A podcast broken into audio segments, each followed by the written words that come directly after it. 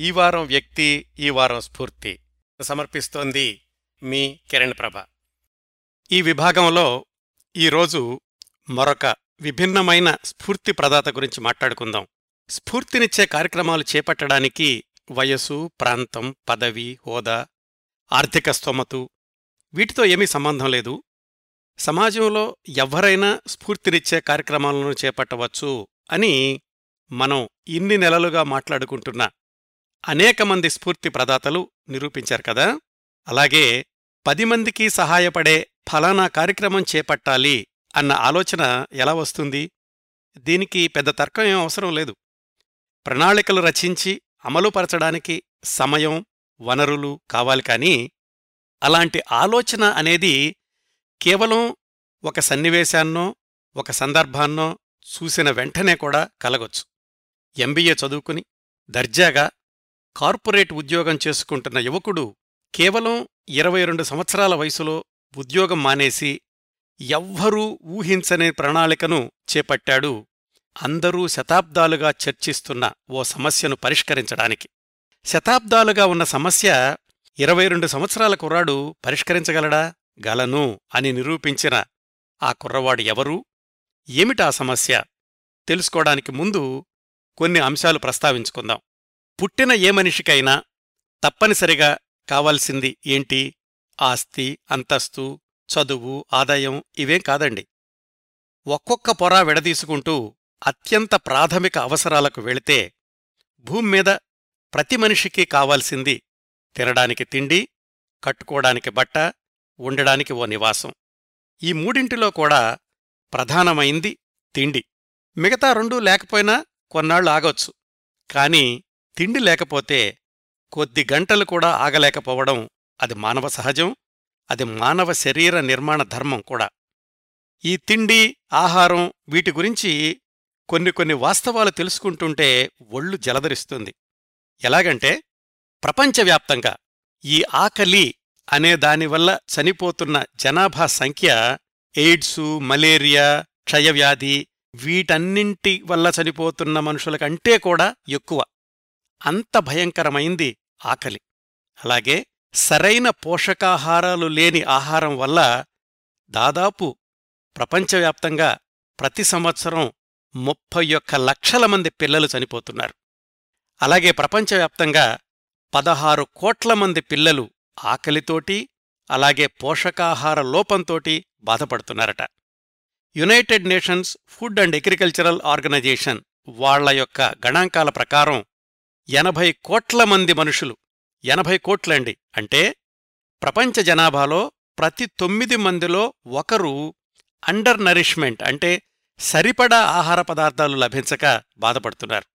ఒక్క దక్షిణ ఆసియాలోనే అంటే ఇండియా పాకిస్తాన్ బంగ్లాదేశ్ ఇవన్నీ కలుపుకుంటే ఇరవై ఎనిమిది కోట్ల మంది ఈ క్రానిక్ అండర్ నరిష్మెంట్ అంటే దీర్ఘకాలం సరైనటువంటి ఆహార పదార్థాలు అందక బాధపడుతున్నారు. ఇరవై కోట్ల మంది ప్రజలు ప్రతి రాత్రి ఆహారం లేక ఆకలితో నిద్రపోతున్నారు. ప్రపంచంలో అందరితో పోల్చుకుంటే భారతదేశంలోని అత్యధిక జనాభా ఈ సరిపడా ఆహార పదార్థాలు లేక బాధపడుతున్నారు. ప్రజలకు తినడానికి తిండి లేకపోతే దొరికిన తిండి సరిపడా లేకపోతే ఆ దొరికిన దాంట్లోనే సరైన పోషక పదార్థాలు లేకపోతే వాళ్ళ ఆరోగ్యమే సరిగా లేకపోతే వాళ్ళకి హక్కుల గురించి బాధ్యత గురించి సమసమాజం గురించి ఉపన్యాసాలు ఇచ్చే ఉపయోగం ఏముంటుంది? జీహెచ్ఐ అని ఒక గణాంకం ఉందండి. గ్లోబల్ హంగర్ ఇండెక్స్ అంటారు. దాని ప్రకారం వంద పాయింట్లు ఒక కొలమానం అనుకుంటే ఆ జీహెచ్ఐ అనేది సున్నా ఉంది అంటే అసలు ఆకలితో ఉన్నవాళ్ళెవరూ లేరు. అంటే సున్నా ఉంటే గనక అది చాలా మంచి ప్రదేశం మంచి దేశం అన్నట్లు లెక్క. అలాగే ఈ జీహెచ్ఐ గ్లోబల్ హంగర్ ఇండెక్స్ అనేది వంద ఉంది అంటే అత్యంత ప్రమాదకరమైన ప్రదేశం. అంటే ఎవ్వరికీ కూడా ఆహారం లేదు. అందరూ కూడా ఆహార లేమితోటి ఆకలితోటి బాధపడుతున్నారు అని అర్థం. ఈ జీహెచ్ఐని భారతదేశంలో పోల్చుకుంటే రెండువేల పదహారులో ఇరవై తొమ్మిది పాయింట్లుంటే రెండువేల పదిహేడులో అది ముప్పై ఒకటి పాయింట్ ఒకటికి వెళ్ళింది. అంటే ఆకలితో చనిపోయేవాళ్ళు ఆకలితో బాధపడేవాళ్ళు ఆహారం లేని వాళ్ళ సంఖ్య సంవత్సరం సంవత్సరానికి పెరుగుతూ వచ్చింది భారతదేశంలో. రెండు వేల పదిహేడుకి భారతదేశంలో ఆకలితో బాధపడేవాళ్ళ సంఖ్య నూట తొంభై ఆరు మిలియన్లు అని ఒక అంచనా. దీనంతటినీ చూసుకుంటే గనక మొత్తం ప్రపంచంలో ఆకలితో బాధపడేవాళ్ళ సంఖ్యలో నాలుగో వంతు భారతదేశంలోనే ఉన్నారు. ఇది అత్యంత ప్రమాదకరమైనటువంటి పరిస్థితి. ఈ పరిస్థితి చాలామంది పిల్లలకి వాళ్ళు తల్లి గర్భంలో ఉండగానే మొదలవుతోంది. గర్భిణీ స్త్రీలకు వాళ్ళు గర్భవతులుగా ఉన్నప్పుడు ఆ తర్వాత బిడ్డ జన్మించాక మొట్టమొదటి మూడు సంవత్సరాలు కూడా ఆరోగ్యవంతమైన పోషక పదార్థాలు ఇవ్వకపోతే ఆ బిడ్డ జీవితాంతం అనారోగ్యంతో బాధపడుతూ ఉంటాడు. గర్భిణీతో ఉన్నటువంటి స్త్రీలు సరైన పోషక పదార్థాలు తీసుకోకపోవడం అంటే పుట్టకముందే ఆకలికి పుట్టకముందే అనారోగ్యానికి అతను గురవుతున్నాడన్నమాట. ఎంత ప్రమాదకరమైనటువంటి పరిస్థితో ఆలోచించండి. ఇలాంటివి కనుక పరిష్కరించాలంటే పంట దిగుబడి ఎక్కువ చేయడం సాగు చేసే భూముల్ని ఎక్కువ చేయడం సంక్షేమ పథకాలు అమలుపరచడం కరెక్టే. అవన్నీ చెయ్యాలి అవన్నీ చేస్తేనే ఇలాంటి సమస్యలు ఒక కొలిక్కొస్తాయి అయితే వాటన్నింటికంటే కూడా చాలా తేలికగా దీనిని కొంతవరకైనా పరిష్కరించగలిగేటటువంటి అవకాశాలు ఉన్నాయి. అదేమిటో చూడబోయే ముందు ఇంకొక అంశం చూద్దాం. ఈ ఆకలితో బాధపడే వాళ్ళ సంఖ్యను చూస్తుంటే ఇంకొక విషయం చూస్తే చాలా బాధాకరంగా ఉంటుంది. ఏమిటంటే వండిన ఆహార పదార్థాలు వృధా అవడం. ప్రపంచవ్యాప్తంగా వండినటువంటి ఆహార పదార్థాలు తినకుండా వదిలేసినవి ఎక్కువగా వండి పారేసేవి దాదాపుగా ఒకటి పాయింట్ మూడు బిలియన్ల టన్నులు ఉంటాయని ఒక అంచనా. వండిన వంట తినకుండా వదిలేసిన ఆహార పదార్థాలు ఇది ప్రపంచవ్యాప్తంగా పండిస్తున్నటువంటి పంటలో దాదాపు సగం పైగా ఉంటుందని ఒక అంచనా. ఈ వండిన పదార్థాలు తినకుండా వదిలేసినటువంటి పదార్థాలు పారేయడం అనేది కేవలం ఆ ఆహార పదార్థాలు వృధా అవ్వడం ఆకలితో ఉన్న వాళ్ళకి చేరకపోవడం అదే కాకుండా వాతావరణం మీద కూడా దుష్ప్రభావం చూపిస్తుంది. ఎలాగంటే ఇలాంటి ఆహార పదార్థాలను వ్యర్థంగా బయట పారేసినప్పుడు అంటే గాలికి బహిర్గతంగా పారేసినప్పుడు దానిలో నుంచి మిథేన్ వాయువులు అలాగే గ్రీన్ హౌస్ గ్యాసెస్ ఇలాంటివన్నీ కూడా విడుదలయ్యి ఈ భూగోళం యొక్క ఉష్ణోగ్రత పెరగడానికి కూడా అది దోహదం చేస్తుంది. ఇలా ఆహార పదార్థాలు వృధా అవ్వడం అనేది అభివృద్ధి చెందిన దేశాల్లో ఎక్కువగా ఉంటుంది. ఎందుకంటే ఆహార పదార్థాలు ఎక్కువగా ఉండాలి కదా వృధా అవ్వాలంటే అభివృద్ధి చెందిన దేశాల్లో ఎక్కువగా ఉంటుంది అనుకుంటున్నారు. కానీ అభివృద్ధి చెందుతున్న దేశాల్లో కూడా ఈ ఆహార పదార్థాలు వృధా అవడం అనేది ఎక్కువగానే కనిపిస్తోంది. ఇప్పుడు రెండు విషయాలు చూశామండి ఒకటి ఆకలి అనేది ప్రపంచవ్యాప్తంగా ఎంత బీభత్సంగా ఉన్నది?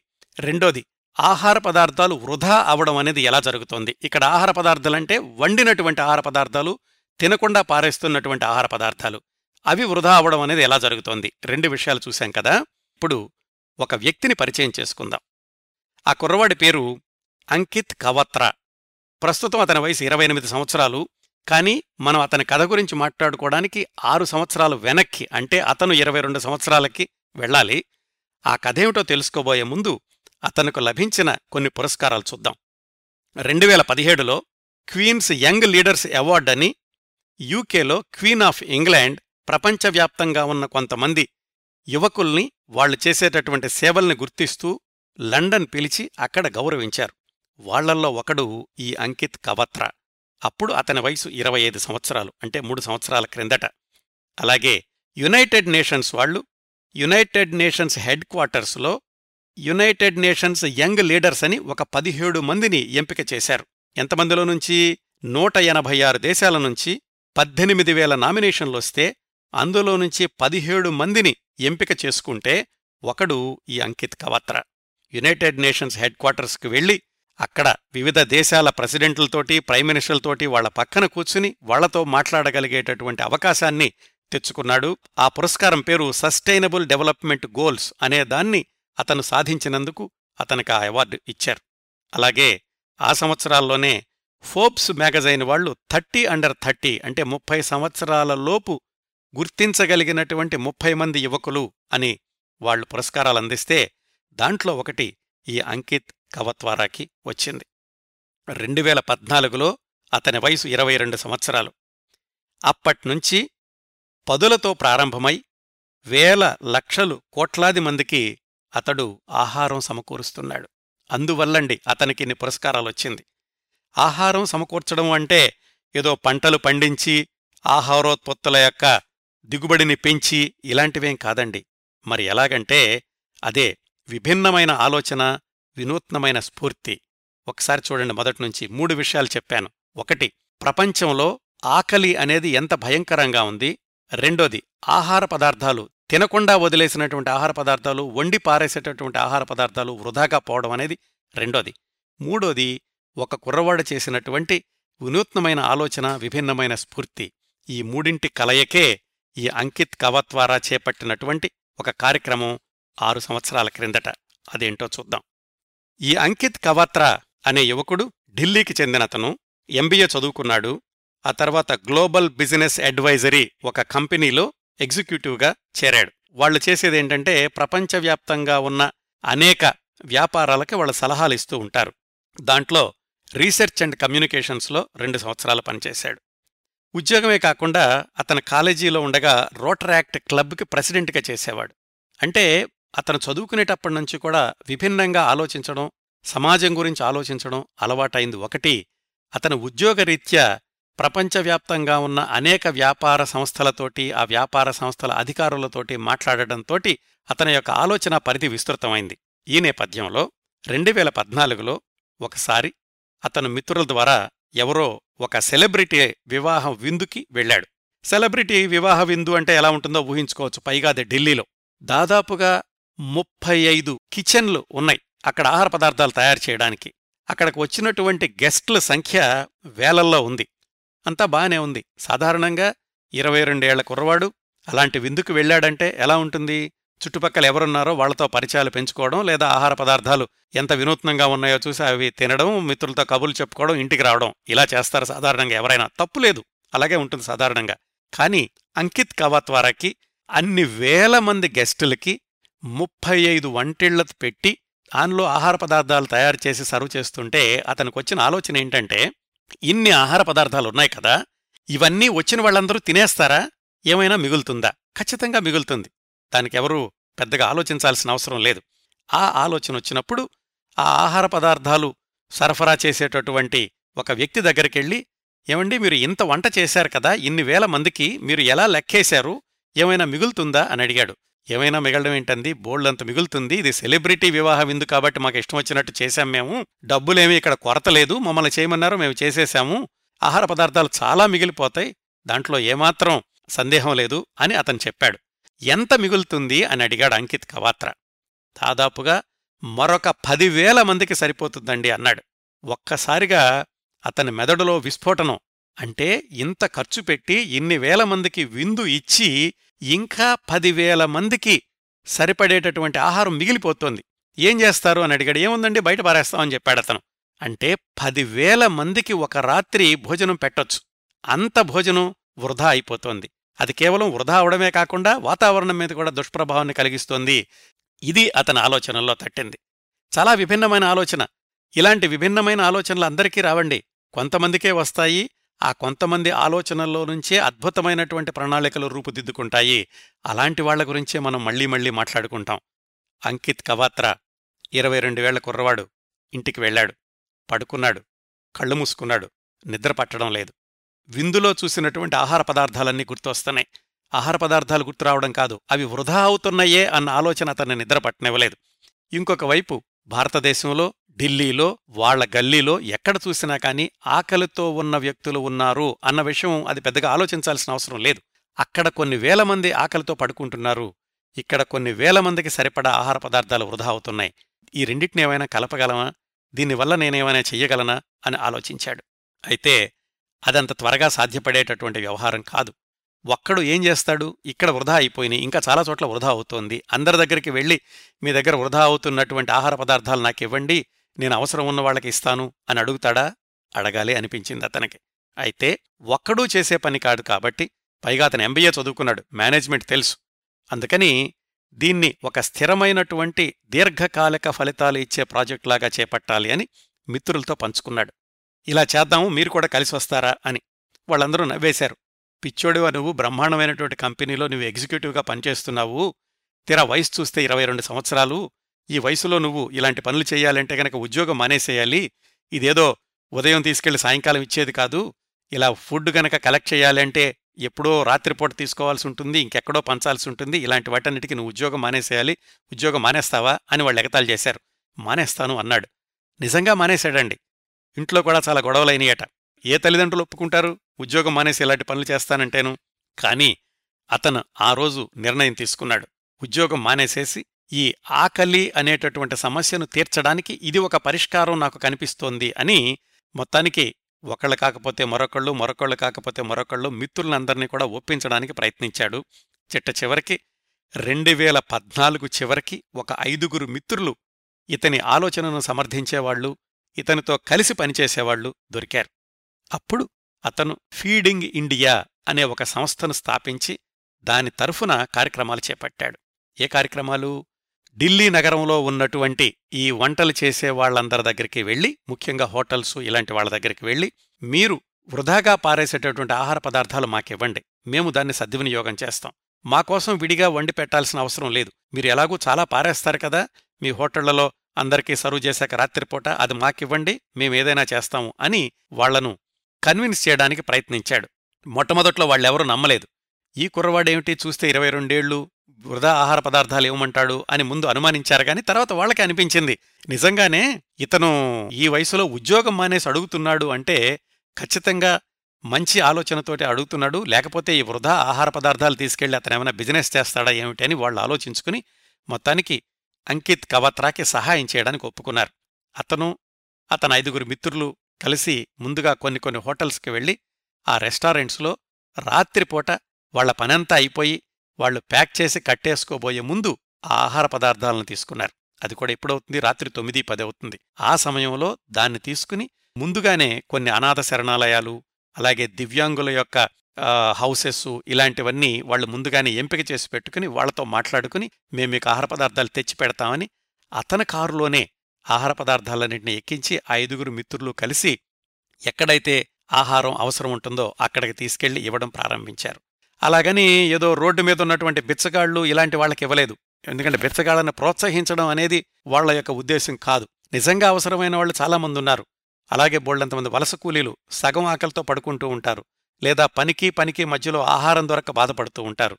అలాంటి వాళ్ళందరినీ గమనించి అలాంటి వాళ్ళకి సరఫరా చేయడానికని ఈ ఆహార పదార్థాలన్నీ సేకరించడం ప్రారంభించారు. అది బ్రహ్మాండంగా పనిచేసింది. రెండు వేల పదిహేనులో నెమ్మది నెమ్మదిగా ఇతనికి ఎక్కువ మంది సహాయం చేయడానికి ముందుకొచ్చారు. కాకపోతే ఎంతకాలం ఆహార పదార్థాలు సేకరించి అతని కారులో పెట్టుకుని వేరే వాళ్ళకి తీసుకెళ్ళివ్వడం ఆహార పదార్థాలంటే రోజుల తరబడి నిలవుండవు కదా అవి తాజాగా వెళ్ళాలి. అలాగని చెడిపోయినటువంటి ఆహార పదార్థాలు ఇవ్వకూడదు. అందుకని ఎవరో కొంతమంది దాతల్ని బతిమాలితే వాళ్ళు ఈ రిఫ్రిజిరేషన్ ఉన్నటువంటి కొన్ని ట్రక్కుల్ని ఇతనికి దానం చేశారు. ఆ ట్రక్కుతోటి ఆహార పదార్థాలను తీసుకెళ్ళి దూర ప్రదేశాలకు కూడా వెళ్ళి ఇవ్వడానికి అతనికి అవకాశం కలిగింది. దాంట్లో ఏం చేశాడంటే వాలంటీర్స్ని ఆహ్వానించి అంటే స్వచ్ఛంద సేవకుల్ని తనతో కలిసి పనిచేయమని పిలిచి వాళ్ళని హంగర్ హీరోస్ అన్నాడు. ఆకలి తీర్చేటటువంటి హీరోలన్నమాట. అలాంటి వాళ్ళను కొంతమందిని తీసుకుని తాను చేస్తున్నటువంటి కార్యక్రమాన్ని విస్తృతపరచడానికి కొన్ని కొన్ని ఉద్యమాల్లాగా లేవదీశాడు వరల్డ్ ఫుడ్ డే అని ఒకటి ఉంటుంది తెలుసు కదా మీ అందరికీను. ఆ వరల్డ్ ఫుడ్ డే వచ్చినప్పుడు ఈ ఢిల్లీ చుట్టుపక్కల ప్రాంతాల్లోనూ పది రోజుల పాటు రోజంతా కూడా ఈ ఆహార పదార్థాలు వృధా అవ్వడం అనే దాన్ని అరికడదాం మీరు మాకివ్వండి మేము దాన్ని సద్వినియోగం చేస్తాం కొంతమంది ఆకలైనా తీరుస్తాము అని ఒక ఉద్యమంలాగా చేపట్టి దాన్ని ప్రచారం చేశారు. ఇతనిలా చేస్తున్న కొద్దీ ఇతనితో చేరుతున్నటువంటి స్వచ్ఛంద సేవకులు ఎక్కువయ్యారు. అందరూ కలిసి ఎక్కువ మంది దగ్గరికెళ్ళి ఈ ఫుడ్ని తీసుకోవడం ఈ రిఫ్రిజిరేటెడ్ వ్యాన్స్లో అవసరమైన చోటకి తరలించడం అలాంటి కార్యక్రమాలు కొనసాగుతూ ఉండగా అతనేం చేశాడంటే ఆ ఉద్యమాల కొన్ని పేర్లు కూడా పెట్టాడు. బ్యాక్ టు బచపన్ అని సెవెంటీ స్ట్రాంగ్ అని ఇలాంటి కార్యక్రమాలతోటి అతను ముందుకు వెళ్ళి తను చేస్తున్నటువంటి ఈ మంచి కార్యక్రమాన్ని అందరికీ తెలిసేలాగా చేశాడు. ఎవరిని డబ్బులు అడగలేదు అలాగని అతను మాకేదో పెద్ద పెద్ద బిల్డింగులు కావాలని అడగలేదు. అతను అడిగేదల్లా ఏంటంటే మీరు వృధా చేస్తున్నటువంటి ఆహార పదార్థాలు మాకివ్వండి అనే కార్యక్రమాన్ని దాని వెనకాలన్నటువంటి ఉద్దేశాన్ని పది మందికి పరిచయం చేయడానికి తానొక్కడే కాదు ఇలాంటివి సెలబ్రిటీలు లాంటి వాళ్ళు కనుక వీటిని ఎండోర్స్ చేస్తే బావుంటుంది అని సెలబ్రిటీ చెఫ్స్ అని ఉంటారంటే పెద్ద పెద్ద హోటల్లో వంటలు చేసేవాళ్ళు రిటు దాల్మియా మంజిత్ గిల్ ఇలాంటి వాళ్ళందరి దగ్గరికెళ్ళి తన ఉద్దేశాన్ని చెప్పి వాళ్ళను కూడా తనకి మద్దతు ఇవ్వమని అడిగాడు. వాళ్ళందరూ కూడా ఈ అంకిత్ కవాత్రా చేస్తున్నటువంటి పనిని సమర్థిస్తూ వాళ్ళు ప్రకటనలివ్వడం వాళ్ళు మిగతా వాళ్ళకి చెప్పడం ఇలాంటి పనులన్నీ చేశారు. అలాగే ఎన్డీటీవీలో హైవే ఆన్ మై ప్లేట్ అని ఒక ప్రోగ్రాం వస్తూ ఉండేది. దాన్ని మయూర్ శర్మ అనే యాంకర్ దాన్ని నిర్వహిస్తూ ఉండేవాళ్ళు ఆ యాంకర్ యొక్క సహాయం కూడా తీసుకుని తన కార్యక్రమాలకి ఎక్కువ ప్రచారం వచ్చేలాగా చేశాడు. వాళ్ళే కాకుండా ఫుడ్ బ్లాగర్స్ అని అలాగే రెస్టారెంట్ నిర్వహించేవాళ్ళు వాళ్ళందరి దగ్గరికి వెళ్ళి తన కార్యక్రమాన్ని మరింతగా విస్తృతపరచడానికి అవకాశం తీసుకున్నాడు. అదే సమయంలో ఇతని కార్యక్రమం చేస్తున్నప్పుడు ప్రచారం బాగానే లభించింది. చాలామంది సహాయం చేయడానికి ముందుకొచ్చారు. ఇట్లా అతను ఈ కార్యక్రమాలన్నీ చేస్తూ రెండు వేల పద్నాలుగు చివరిలో ప్రారంభించి రెండు వేల పదహారు వచ్చేసరికి అతను చేస్తున్నటువంటి ఈ ఫీడింగ్ ఇండియా ఆ ఉద్యమం యొక్క ఫలితం ఎంతవరకు వెళ్ళిందంటే రెండు వేల పదహారుకి ఒకటి పాయింట్ మూడు ఐదు మిలియన్ల భోజనాలు అతను అందించగలిగాడు. అలా అందించడం వల్ల మూడు పాయింట్ ఏడు ఐదు కోట్ల ఆహార పదార్థాలను అతను సేకరించగలిగాడు. ఆ మూడు పాయింట్ ఏడు ఐదు కోట్ల ఆహార పదార్థాలు వృధాగా ఎక్కడో బహిరంగ ప్రదేశాల్లో భూమిలో కలిసిపోతూ ఉండేయన్నమాట. అలాగే అప్పట్లో ఏం చేశాడంటే ఇది ఎలా తెలుస్తుంది? ఒకళ్ళ దగ్గర నుంచి ఒకటికి వెళ్ళడానికి ఒక హెల్ప్ లైన్ అని ఒక టెలిఫోన్ లైన్ పెట్టి ఇక్కడ ఏ రెస్టారెంట్లోనైనా సరే ఇలా మిగిలిపోయినటువంటి ఆహార పదార్థాలు డొనేట్ చేయాలి అనుకుంటే అక్కడ గనక ఫోన్ చేస్తే వీళ్ళ స్వచ్ఛంద సేవకులు అక్కడికి వెళ్ళి అక్కడి నుంచి ఆహార పదార్థాలు సేకరించేవాళ్ళు కేవలం రెస్టారెంట్లే కాకుండా ఎవరైనా ఇంట్లో పార్టీ చేసుకుంటే అక్కడ మిగిలిపోయినటువంటి ఆహార పదార్థాలు కానీ ముఖ్యంగా పెళ్ళిళ్ళలో అక్కడ మిగిలిపోయినటువంటి ఆహార పదార్థాలు కానీ తీసుకోవడానికని అతను ఆ twenty four by seven refrigerated వెహికల్ని తీసుకునెళ్ళి అక్కడి నుంచి సేకరిస్తూ రెండు వేల పదహారు వచ్చేటప్పటికే పద్నాలుగు లక్షల మందికి అతను భోజనాలు పెట్టగలిగాడు. మరొక సంవత్సరంలో అంటే రెండు వేల పదిహేడు వచ్చేసరికి అతను ఎనభై లక్షల మందికి భోజనాలు పెట్టగలిగాడు. అలాగే రెండు వేల పదిహేడులోనే ఒక లక్ష్యం పెట్టుకున్నాడు. రెండు వేల ఇరవై వచ్చేసరికల్లా వంద మిలియన్ల మీల్సు ఇవ్వాలి అంటే పది కోట్ల మందికి భోజనం పెట్టగలగాలి పదివేల మంది వాలంటీర్లని వంద సిటీల్లో ఏర్పాటు చేసుకోగలగాలి అని ఒక లక్ష్యాన్ని పెట్టుకున్నాడు. ఆ లక్ష్యంతోటే అతను ముందుకెళ్ళడం ప్రారంభించాడు. అతను చేస్తున్నటువంటి ఈ పనులు చూసే అతనికి జాతీయంగానూ అంతర్జాతీయంగానూ కూడా అన్ని గుర్తింపులొచ్చినాయి అన్నమాట అతని ఉద్దేశం ఏమిటంటే జీరో హంగర్.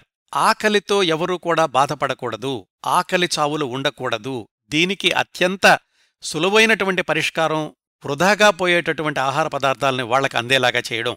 వేరే వైపు అధిక దిగుబడినిచ్చేవి అలాగే సారవంతమైనటువంటి భూములు దాని మీద ప్రయోగాలు అవి జరుగుతూ ఉంటాయి. దానికంటే కూడా ఇప్పటికిప్పుడు మన చేతిలో ఉన్న పరిష్కారం ఈ వృధాగా పోయే ఆహార పదార్థాలని పరిరక్షించడం అని ఆ కార్యక్రమంలో అతను రెండు వేల పంతొమ్మిదిలో ఈ ఫీడింగ్ ఇండియా కార్యక్రమాలని జొమాటో అనే కంపెనీ వాళ్ళు తీసుకున్నారు. ఈ జొమాటో అన్న కంపెనీ భారతదేశంలో అందరికీ తెలిసే ఉంటుంది. ఇది ఈ ఫుడ్ సప్లై యాప్ కదా.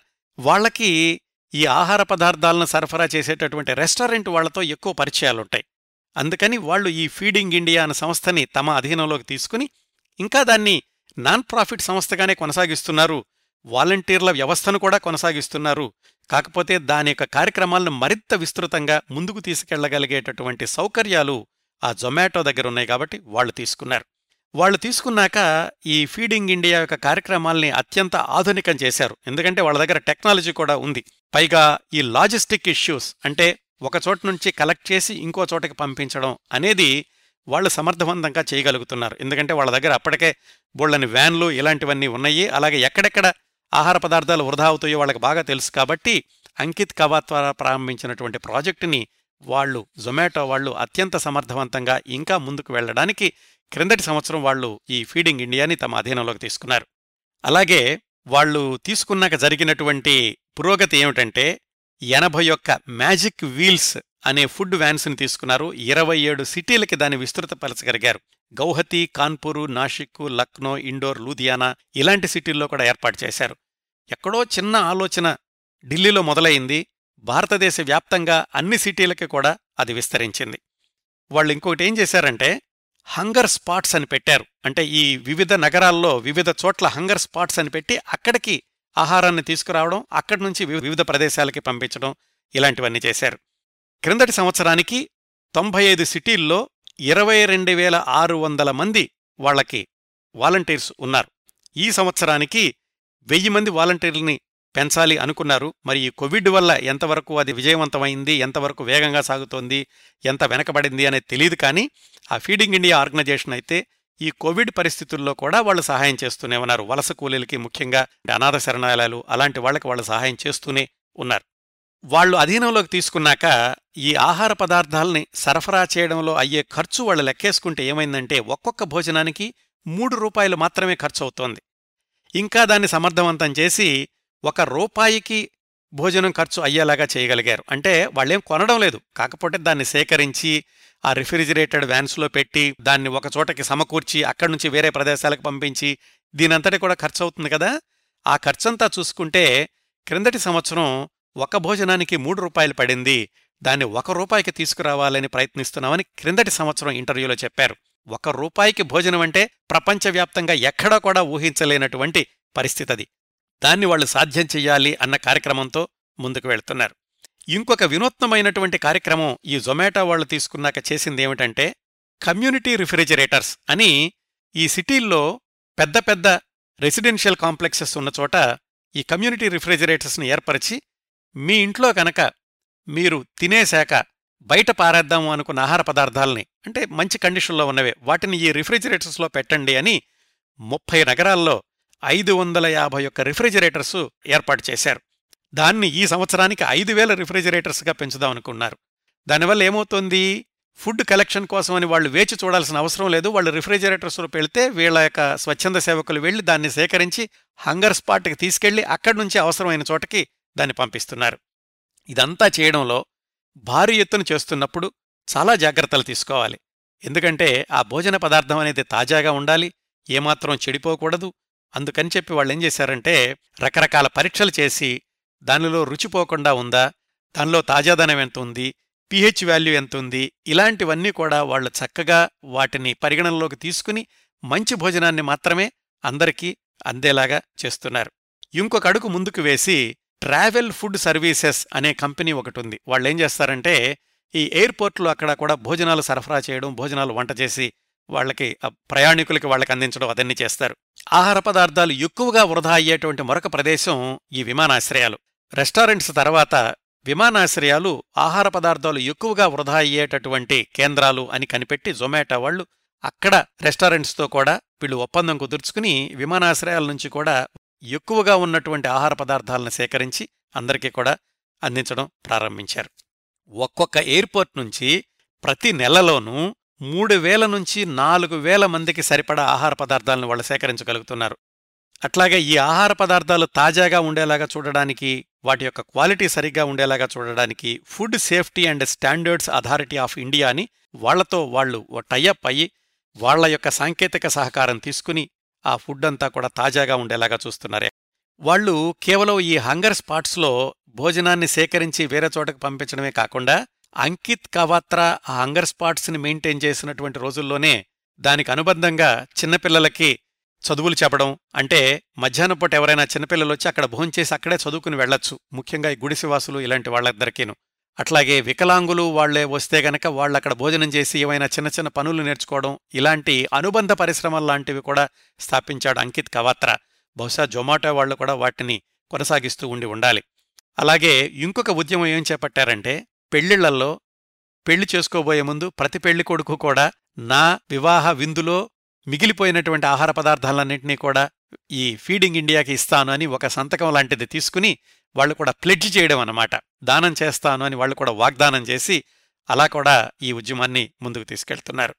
ఒక్క ఢిల్లీలోనే అక్టోబర్ నుంచి ఫిబ్రవరి వరకు అంటే ఆ ఐదు నెలల్లోనే దాదాపుగా డెబ్భై వేల వివాహాలు జరుగుతాయని అంచనా.